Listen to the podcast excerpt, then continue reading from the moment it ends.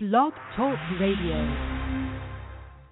Our guest this morning is my partner in Liberty, Tamara Colbert, who's the co-director in Texas. She is also the national media liaison for Convention of States Project, and she is going to fill us in on news from around the nation on the Convention of States Project. Thanks, Paul. I'm so happy to be here. Thanks for inviting me. I I think there's a couple of really key things that we saw this week happening around the country related to Convention of States and in the middle of our legislative season. And one that was highly disturbing came from West Virginia, their House Judiciary Committee, where our resolution, we had a majority of votes ready to go to get out of committee, and we saw an interesting moment of political game playing with our resolution by committee members. And committee members who actually wanted to promote the BBA in instead of Convention of States. And so what's disturbing is the fact that Convention of States in West Virginia has thousands and thousands of West Virginians who have been actively walking the halls. In fact, we had almost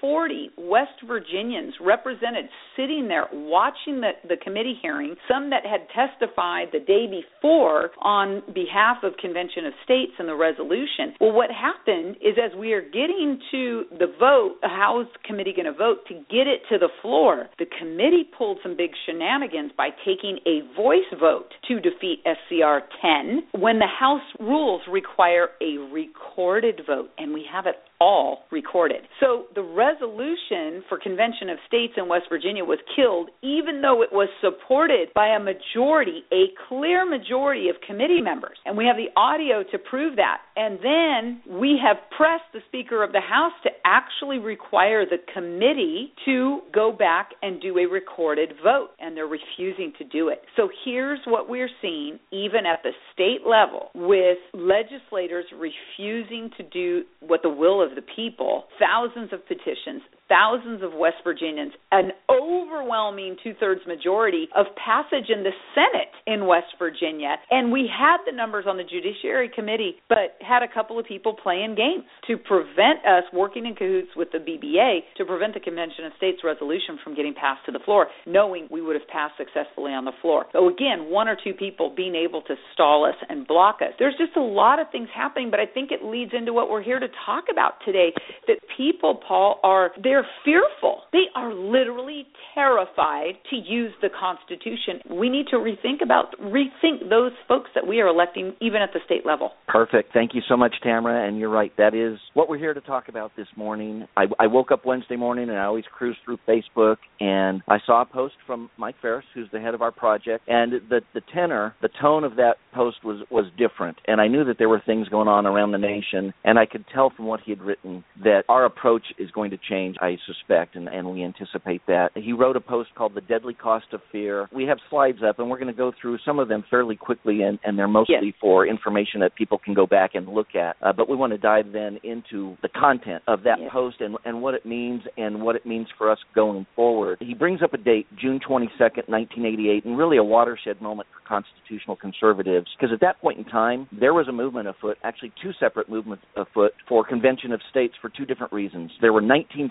live applications for a convention to reverse Roe versus Wade, and there were 32 applications available to require a balanced federal budget. They, they were two states away Correct. from convening a, a convention. And that date is important because that's when former Supreme Court Chief Justice Warren Burger wrote a letter to Phyllis Schlafly, president of the Eagle Forum. She she was then, she still is. And the contents of that letter, I, I put several quotes here on the first slide. A quote: "Such a convention would be a grand waste of time." Another quote: "There is no effective way to limit or muzzle the actions of a constitutional convention. The convention could make its own rules and set its own agenda." And then another one: "After convention is convened, it will be too late to stop the convention if we don't like its agenda." There's no supporting argumentation or citations for any of those statements.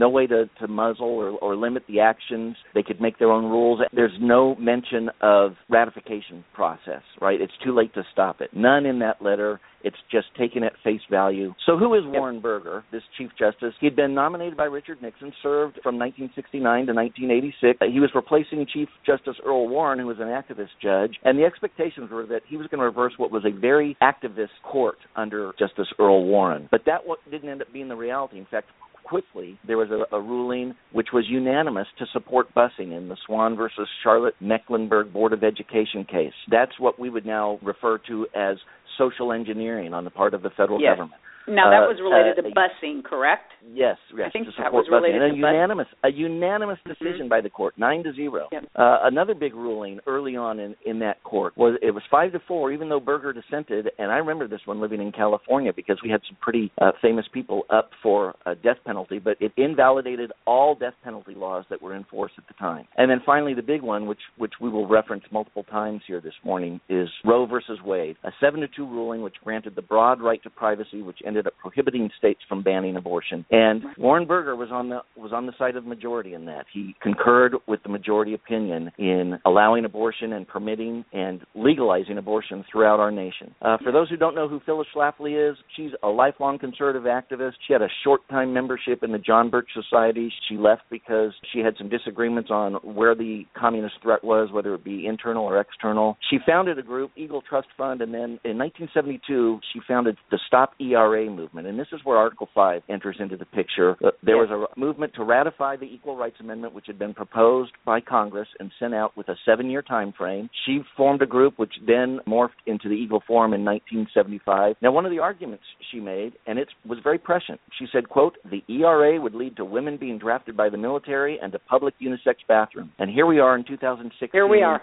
And what what have we? We seen? have that. That was we have that. Even without having the ERA passed, uh, that's where culturally we have gone and the battles we are now fighting. So she is a woman who who was very prescient and understood where these would lead, and she fought the battle against the ERA. And experts agree that her group, the Eagle Forum, and that she they were instrumental in stopping the ratification of the ERA. And let's and be clear, strong. because um, Convention of States co-founder Michael Farris actually worked with Phyllis. He was the, one of the key litigators in yes. with Phyllis at the Supreme Court level, litigating against the ERA. So this is yes. how Mike Farris and Phyllis Schlafly come into play, and Mike Farris being the co-founder of the Convention of States project. So it's it's all a very interesting kind of mix we have going on. it, it is an interesting mix, and what's it's what makes Mike's post.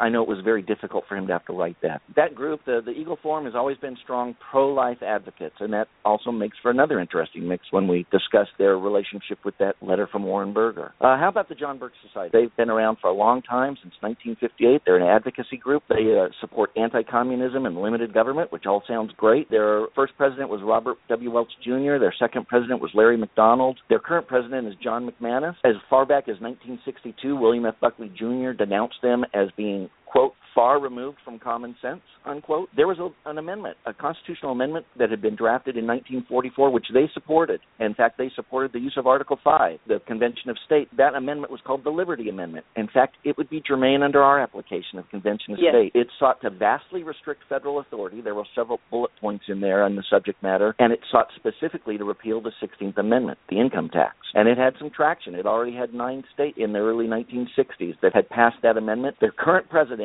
back just last year in May, he claimed that John Birch Society has never supported a convention of states, even though, and we've put it in our attribution in our, our back slide, attribution that both the first president and second president strongly supported using a convention yes, of states did. process to pass that Liberty Amendment specifically. and I believe Larry Ferris. McDonald is actually re- in the congressional record, standing before Congress talking about the Liberty yes, Amendment, yes. and it, he's there. He so there is a lot of background information that can that can show how far out of touch and fringe the John Birch Society really has gotten from its founders and first couple of presidents. Okay, Mike Farris, some quick background on him. He, he's a constitutional attorney. He's the founder and president of the Homeschool Legal Defense Association, which basically had two functions to provide legal retainer services to protect homeschoolers and to work with all 50 state legislatures to legalize homeschooling, and, and that's been done. He's the founder and president of Patrick Henry College. But as Tamara mentioned earlier, one of the things which is little known about him was that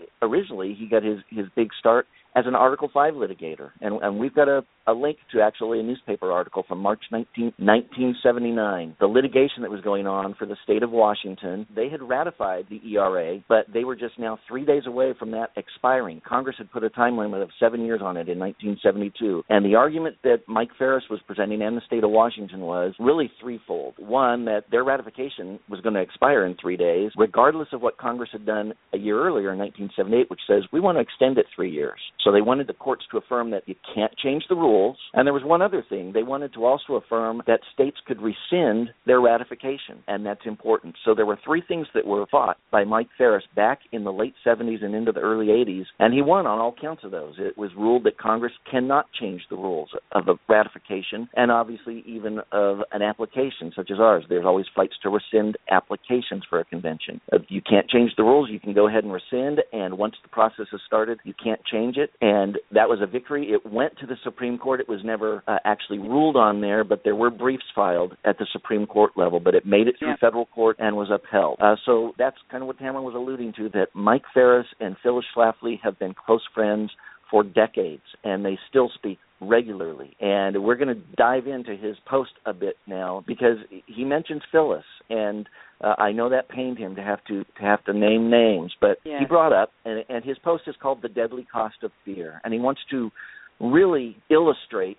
strongly, shine a light on the consequences of actions that you have when you react out of fear. And he brings up two specific examples of abuse of federal authority. And, and we already alluded to the majority opinion in Roe v. Wade. It legalized the killing of millions of babies since 1973. But since that date, June 22, 1988, over 21 million babies have been deliberately killed in the womb. And, and he states that in his post. And then we look at the debt in our nation. $19 trillion yeah. is the official number, you know, the cash flow number. But you hear anybody who knows general accounting principles, we've seen the figures anywhere from 140 to 210 trillion in unfunded liabilities. Well, even just that first number, 19 trillion, is greater than our annual gross domestic product. But that big number, and even the, the current number, it obligates future generations, our children and grandchildren, to pay for votes today. And, and Mike is very clear that that's really what it comes down to. There's, well, and and I want to add one thing. Also, uh, Senator Tom Coburn, who's a senior advisor to the Convention of States, just this week in several media interviews was talking about the fact that the, if you add our current debt and the unfunded liabilities, every single American owes right now one million dollars to the federal government as of right yep. now. That's immoral. It is. We fought a uh, a revolutionary war, and one of the one of the bullet points in the Declaration of Independence is taxation without representation. And for our children and grandchildren, they are being taxed without even being able to say anything about it. Unborn are being taxed before they're even brought into this world, and it is immoral. It is robbing them of their due process and their property rights. And again, since June 22nd, 1988, that letter from Earl Warren, the debt has increased, the official debt, by $16.6 trillion. Imagine where we would be if we'd been able to, to hold the federal government to a balanced budget back in the late 80s. Uh, but that did not occur because at that point in time, the strategy halted that momentum for Convention of States. And the Eagle Forum, headed by Phyllis Schlafly, they began citing Justice Burger's letter as an expert opinion on the need to rescind states' calls for an Article 5 Convention of States. We're talking talking about even pro life states, Idaho, Utah, rescinding their applications to call for an Article 5 convention to reverse Roe v. Wade. And it's happening even now. In this past week, as Mike put in his post, uh, the ACLU and other leftist organizations, they also referenced Justice Burger's letter to oppose the Convention of States applications. And their testimony ends up being no different than that of the Eagle Forum or the John Birch Society in states like Utah and South Carolina. So, and I highlighted on the slides, uh, on slide seven, that the Eagle Forum, a staunchly pro life organization, has purposely and deliberately relied on the opinion of a Supreme Court Chief Justice who presided over and concurred with the majority opinion in Roe v. Wade. They used that back in the 80s to fight reversing Roe v. Wade, and they continue to use it to fight any attempt to rein in the federal government using the Convention of State mode of Article 5. Well, so I think, uh, Paul, just, then there needs to, there, then people need to ask why. Why? That, that really really is the question that is in my mind. why does the Eagle Forum and why does Phyllis Schlafly refuse to follow the Constitution? Because you cannot pick and choose what parts of the Constitution you believe in or you follow. You either accept the Constitution or you don't. It's very similar to how Christians, you either accept the Bible or you don't. Because even Bill O'Reilly says, I only believe in the New Testament, I don't believe in the Old Testament. And I just find that odd. So he's willing to throw out all of historical documentation of the Abrahamic promise that the Lord gave us in order to say, I'm only going to believe this. Well, how can Phyllis Schlafly only believe in part of the Constitution and have any authority or credibility with Eagle Forum supporters. It's really beyond me. And I think we've reached a point, unfortunately, with many nonprofit organizations and many organizations for that matter, where the figurehead or the founder is starting to become so iconic that it's almost idolatry. And I think this is where we're at in terms of Eagle Forum because what we've seen in multiple state legislatures is that Eagle Forum representatives, their rallying cry now isn't what's best for the people or what's best for America or American survival. They are actually using in arguments with our people and in front of legislators and in backroom deals, mind you, as we've been told by legislators directly in in multiple states that you can't quote you cannot embarrass Phyllis and support Article Five. And so what yes. we're seeing happen now is this idolatry of Phyllis Schlafly, and that either way you look at it, any way you look at it, that's really not good for a sustainable long-term vision for an organization. Yes, and uh, you know that segues really into the next slide and and some other points. This is an argument I make is that anytime you say that you trust a document, be it the Bible or the Constitution, as authority, and then you interpret something but don't follow this part of it, you're really now the authority, not the document itself. And you know, you mentioned Bill O'Reilly with has his interpretation of the Bible, just the New Testament. You do that with the Constitution, and this is an argument they'll make. It's it's a very illogical argument. They'll say we we love the Constitution, we don't want to touch it, and by the way, don't follow this part of it. That really distills what the exactly. argument ends up being, and it's they don't even see that. And that on the next slide, it's one of the things that bothers me the most, and it really it distresses me because in a lot of ways there are some really really good folks in these organizations, but legal and historical precedent to the contrary, they're not given consideration. There's a distinct lack of intellectual curiosity, and that's the mm-hmm. phrase I have to use. There's and that's no scary. intellectual curiosity to investigate. And let me give an example. We have two very strong proponents for Article 5 now, Professor Rob Natelson and Mark Levin, and they both opponents of Article 5 until they investigated. Rob Natelson said at the, I believe it was the last ALEC meeting, he said, I believe he used the word, he's ashamed of what he used to believe about it. And uh, I know that we sat at a table where Mark Meckler was relaying his conversation he had with Mark Levin, and Mark Levin said to him, Do you remember what I said about this this idea to you five years ago or whenever? And, and Meckler said, Yeah, I know. You said you didn't like it. And Levin corrected him and said, No, I told you it was crap. And then Mark exactly. said, Levin, Levin said, But I was wrong. Once they investigated, and you know what? There's so much material available now online to look at source documents that there's no reason to not know what's happening. And the next slide is really from our own. Uh, can I add one thing, Paul? I, I actually think what's really what's really important here is there is a huge number of Americans, and the reason they revere and respect respect the Constitution, it's almost a similar reverence to why we revere the Bible and looking at biblical principles to lead us in our own life, our personal life, our family life. And if you look at 2 Timothy 1 7, it says, For the Spirit God gave us not to make us timid, but to give us power, love, and self discipline. And for me personally, when I think about uh, getting involved with the Convention of States project, and you and I were within weeks apart from getting involved, so you, myself, and several others of our executive team have been here almost for the the entire three years. This September it'll be three years that we've been working on this. Well, why is that? Because when we look from a common sense perspective, we intellectually all of us started investigating it. We read the Liberty Amendments. We started looking at Rob Natelson's research, and we thought, oh, this is it. This is the intellectual way to defeat the progressive and socialist movement in America. We don't have to go to a revolution or think about violence in the streets when we have a constitutional solution that our founding fathers put in this beloved document that has been the rule of law for the United States, which is the longest sustaining constitution for any single nation in the history of the world. So if we look at that precedent alone and we have that faith in the document, in our founders being divinely inspired to put it together, and with our nation founded on the, this Judeo Christian bedrock, then why in the world would we even doubt or hesitate or use fear instead of being bold in approaching a real solution to put the power back in the hands of the people. And I think actually taking the power from the groups like Eagle Forum and John Birch, that's where the biggest issue lies, and that's why they're fighting so hard against us. Yes, uh, yes, I agree. And now we talk about fear, and that's the real fear they have. Their their fear is they're going to lose the power they've got. Not yes. fear of what the convention's going to do. They they have a fear that they're no longer going to be the power players. We invite them to join with us. They they would be Absolutely. terrific partners to have. I want to get back again to the idea of intellectual curiosity. One of the things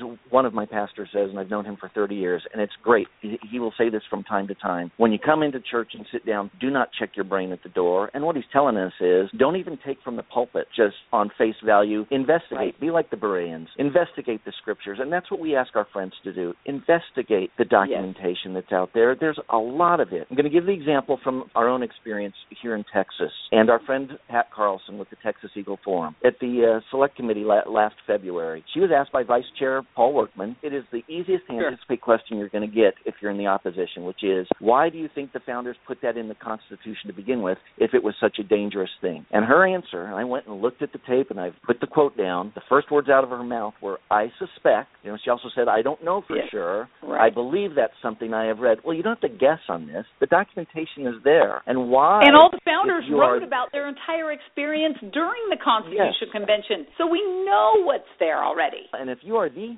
hand-picked person to represent the Eagle Forum in Texas to oppose this, it's your duty to go and find out what's actually written about it, not to guess. And it's been called dangerous by mo- everybody who gets up there says it's dangerous. And, and of course, we sat through that famous hearing where Senator Estes looked right at us and said it was it's dangerous. Well, the word dangerous has been used before, and Colonel George Mason used that on September 15th when he said the plan just to have Congress in control. He thought that plan of amending the Constitution exceptional and dangerous. And he said that no amendments of the proper kind would ever be obtained by the people if the government should become oppressive, as he verily believed would be the case. What I think, though, before you summarize, Paul, because I think this is an interesting discussion to have, is that when Colonel Mason used the words exceptional and dangerous, he didn't mean dangerous to our nation. What he meant was dangerous to those who would be trying to usurp the authority of the people. So, yes, Article 5, exceptional, meaning brilliantly thought of that yes, we have two ways to amend the Constitution, and dangerous for those who get entangled within our federal structure and try to take over from a tyrannical perspective, usurping the power of the people. So it's not dangerous to you and me, it's dangerous to those on Capitol Hill who are refusing to listen to the will of the people. And I love yes, that type of dangerous. The whole point they made, and they argued this multiple times during the convention. People don't realize that the only mode being thought of to amend the Constitution was provided to the state legislatures. It was really the last week in which Congress was added in, and for some reason the states were written out, and that's why Colonel Mason said, "Hey, wait a minute, we got to put that back in." But the point being that they had lived through a revolution, and you're right, it's dangerous because if you don't provide that civil mechanism, the only other option that people are going to take is violence, and they did not want that. They had lived through that themselves, and they wanted to provide us a peaceful civil means to be able to course correct a federal government out of control. That's what we are attempting to do. There's no disagreement among among either proponents or opponents about the language of Article 5. It does indeed authorize state legislatures to unilaterally initiate the amendment process. But the disagreement swirls around the contrast between risk and reward. And we've talked about that. There's fear and they fear the risk. They hypothesize about unbelievably remote possibilities, improbable, and actually historically, legally un unprecedented that a convention can go wrong. Well, we argue that the risk is minimal. In fact, our argument would be the very worst thing that can occur is nothing happens. That's right. The worst thing that can happen yes. is no amendments get proposed. That would be the worst thing that would happen. And even then, we'd have a great national discussion on what the structure of the government should be. And and can I add and one thing as you're you're you're absolutely. finishing because I think you actually hit on something really brilliant. Getting to convention, do you know what that does for our entire nation? It elevates a dialogue on the Constitution and whether or not we get to answer this single most important question, not just during an election cycle, but every single day we wake up as Americans, and that is who decides. Do you and I decide, Paul, that we get to self govern, or does Washington, D.C. get to decide our entire lives? Well, we've seen over the last 50 years in particular, Washington, D.C. trying to gain, like a cancer, absorbing more and more of these responsibilities and, and taking away our self reliance and our independence and putting us more beholden to the government. And so you have actually stated it perfectly that who decides it should be us. And so the worst thing that would happen is that nothing happens, but the process. And I think this is what our founders intended. This would be hard work. This would take a lot of energy, a lot of time, and it would take a lot of people coming together and elevating this national discussion on the Constitution for us to really say, wait a second, it is our country. We are self governing, and we do get to decide for ourselves the kind of country we want to be. And that's a real exciting prospect. We had a meeting last week with, with one of our state senators who was skeptical as we started the meeting, but he was very interested in learning about the process in detail. And when we walked through it and walked through the entire process, he had several times he commented that this is really hard. He understood that it's difficult to do, and he also understood there's no way it's going to get out of control. In fact, it's very likely, it's his opinion, it looked like it's very likely you're just not going to be able to get this done because it's so hard. But we didn't flinch. None of us at the table flinched when he said that. I think he believed he, his eyes were opened, and, and you know what? You guys just aren't in it for the long haul. We told him we're in this for the long haul because it's going to be an education process for years. It's good for the nation to go through that. It's really good for us to understand that we have the power to bring back and restore our constitutional republic. That is something that was given to us by the framers, and we need to not be fearful to use it. You know, as uh, Janine Turner said, I'm not afraid of the Constitution. I'm not afraid of Article 5. And we need to not continue in a state of fear. We need to trust. We need to trust the founders. We need to trust we the people. And we even need to trust our state legislators. They are often distrustful of their own selves. We, we've heard that. I don't trust legislators, but I know that they trust some of the folks there. I, I think what we what happened on Thursday, a, a nationwide call to West Virginia, I anticipate we're going to have more of those because we're going to need to start flexing some of our political capital and our muscle around various states to try and drive the point home that we are in charge of this process and they need to listen to us. I have a couple thoughts. One is that I believe in the people because, Paul, I know there are more of us than there are of just those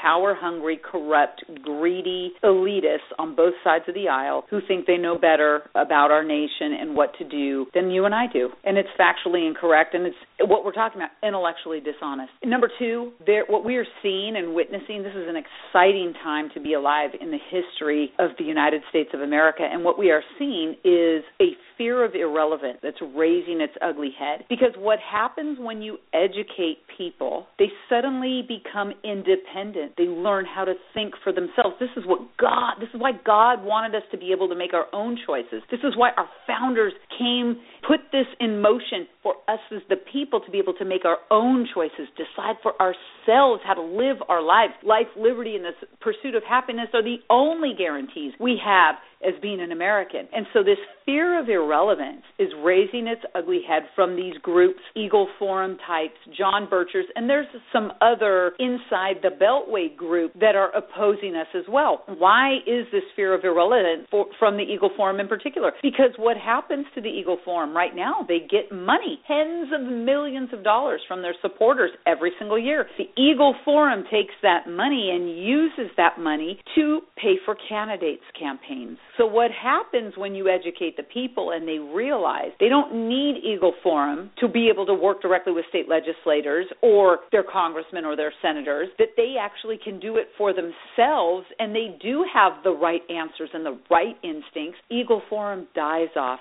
goes away, and their money dries up. And they are fighting right now because of a fear of irrelevance. And after all the amazing things that they've been able to accomplish in what Phyllis has helped do and promote in this nation, it's really kind of a shame that the Eagle Forum really, I think their best days are behind them and they're winding down as an organization. This is going to be their lasting legacy that people are going to be left with of a spirit of fear and timidity. And what I love is from the grassroots that are working with Citizens for Self Governance and the Convention of States Project, we are emboldening through solutions and the Constitution a whole new, multiple actually generations of Americans to feel emboldened and p- empowered to work, to be self governing, and to continue this nation. And I, I just love that. It inspires me every day, Paul. For the people that we encounter and we talk with and we get emails from, it's just like a huge constitutional family. And I just feel blessed and privileged to be part of Convention of States Project. Well, me as well. Thank you. Uh, I appreciate you coming on. This was a complete change of pace from what I had planned for this week, but we react oftentimes times to events on the ground. And I know that you have just been unbelievably busy with your work nationally, and I appreciate the time you've taken this morning to speak with us and to join us in our conversation. I anticipate, again, that we're going to be much more heavily involved even than we've been before in various states trying to twist arms and convince folks, convince legislators, hey, you need to pay attention to us. You work for us. And nationally on this issue, you work for us. We have a right, West Virginia, to call you from Texas because this is a federal issue and it affects me here in Texas. Right on. All right. Great job, Paul.